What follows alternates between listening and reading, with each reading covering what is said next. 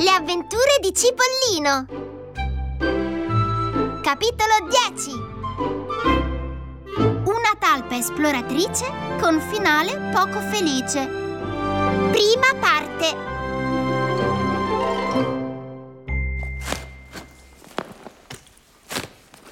Cipollino si svegliò in piena notte con l'impressione che qualcuno avesse bussato alla porta del sotterraneo.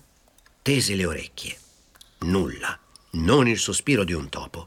Stava già per riaddormentarsi quando il rumore che lo aveva svegliato si ripeté. Era un grattare sordo e continuo, non troppo distante. Qualcuno sta scavando una galleria. Concluse Cipollino dopo aver posto l'orecchio alla parete della fossa. Pochi istanti dopo, dal muro si staccò del terriccio. Poi un mattone cadde e dietro al mattone qualcuno o qualcosa saltò sul pavimento. Ma dove diavolo sono capitata? Cominciò a borbottare una voce piuttosto nasale. Nella fossa segreta, Rispose Cipollino. ossia nella prigione più scura del castello. Mi scusi dunque se non posso riconoscerla e salutarla come si deve. Segreta? Scuro? Ma, ma, ma qui c'è una luce che abbaglia. E, e lei chi è? Scusi, se fosse un po' più buio non avrei bisogno di chiederglielo. Lo vedrei da sola. Ho capito. Non può essere che la talpa. Per l'appunto. Rispose la bestiola. Era un pezzo che volevo scavare in questa direzione, ma non ne avevo mai trovato il tempo. Sa, ho decine di chilometri di gallerie da sorvegliare, da ripulire. C'è sempre qualche infiltrazione d'acqua e mi ci sono preso anche un raffreddore. Poi ci sono quei benedetti vermiciattoli che non sanno mai dove andare a battere il capo e non hanno nessun rispetto per il lavoro degli altri. Sicché di settimana in settimana avevo sempre rimandato, ma questa mattina mi sono detta, signora Talpa, se lei è una persona di giudizio e desiderosa di conoscere il mondo, è tempo che scavi proprio da quella parte là.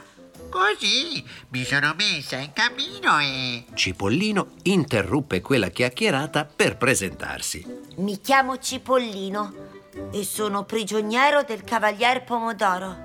Oh, non si preoccupi, Disse la talpa.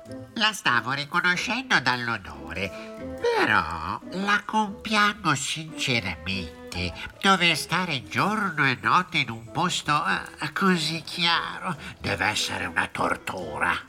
Per i miei guai è già un posto abbastanza scuro. Non lo dica nemmeno per ridere, la compiango sinceramente. Eh, il mondo è cattivo, dico io. Se volete mettere qualcuno in prigione, mettetelo almeno in un posto dove possa riposarsi la vista. Cipollino comprese che non valeva la pena di fare una discussione sulla luce e sul buio con una talpa, che, essendo abituata alle sue gallerie ed essendo cieca per giunta, doveva avere sulla questione un parere molto diverso dal suo. Ammetto che la luce mi dà molta noia. Sospirò. Lo vede? Oh, cosa le dicevo? La talpa era tutta commossa. Se lei non fosse tanto grande. Cominciò a dire. Io? Ma sono piccolissimo, gliel'assicuro. Potrei passare comodamente per un buco di talpa. Può darsi, può darsi, giovanotto, ma se non vuol farmi torto, non chiami buchi le mie gallerie. Chissà, forse potrei accompagnarla per un pezzo di strada. Potrei infilarmi nella galleria che lei ha finito adesso di scavare. Propose Cipollino. Naturalmente, se lei mi farà da guida, perché da solo avrei paura di perdermi. Ho sentito dire che le sue gallerie sono molto complicate. Senta, Rispose la talpa. a fare sempre la stessa strada io mi annoio. Sa che cosa le dico? Scaveremo una galleria nuova. Da che parte? Domandò subito Cipollino. Ma da una parte qualunque. Rispose la talpa. purché si possa andare a finire in qualche posto scuro davvero e non in un altro faro come questo. Cipollino pensò subito alla prigione nella quale si trovavano Zucchina, Uvetta e gli altri. Sarebbe stata una bella sorpresa per loro vederselo arrivare da sottoterra. Credo che si debba scavare verso destra. Propose alla talpa. Ma a destra o sinistra per me fa lo stesso. Se lei preferisce la destra, andiamo a destra. E senza pensarci due volte, la talpa ficcò il muso nella parete e cominciò a scavare così furiosamente che Cipollino si trovò tutto coperto di terriccio. Gli venne un accesso di tosse che gli durò un quarto d'ora. Quando ebbe finito di tossire e di starnutire, udì la voce della talpa che lo chiamava. Allora, si decide a sì o no?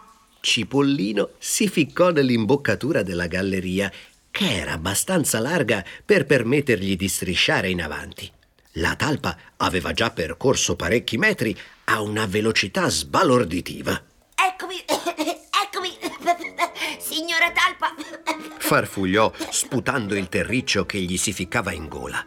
Prima di proseguire, però, si fermò a tappare l'ingresso della galleria. Quando scopriranno la mia fuga, Pensò. non indovineranno da che parte me ne sono andato. Come si sente? Domandò la talpa continuando a scavare. Benissimo, grazie. Rispose Cipollino. Qui c'è un buio perfetto. Glielo dicevo io che si sarebbe trovato subito meglio. Vuole che ci fermiamo un momentino? Io preferirei di no, eh, perché ho una certa fretta. Ma forse lei non è abituato a correre nelle gallerie. Andiamo pure avanti. disse Cipollino, pensando che a quella andatura in poche ore sarebbero giunti nelle vicinanze della prigione. D'accordo. La talpa ripartì a gran velocità. Scavando produceva un rumore simile a quello di un martello pneumatico. Cipollino faticava a tenerle dietro.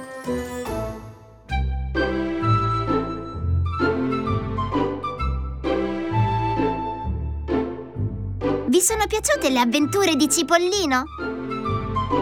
Le ha scritte Gianni Rodari. Le hanno raccontate Piero Marcelli e Barbara Cinquatti. Ha giocato con i rumori Massimo Lamioni. E ha diretto tutto questo lavoro Veronica Salvi.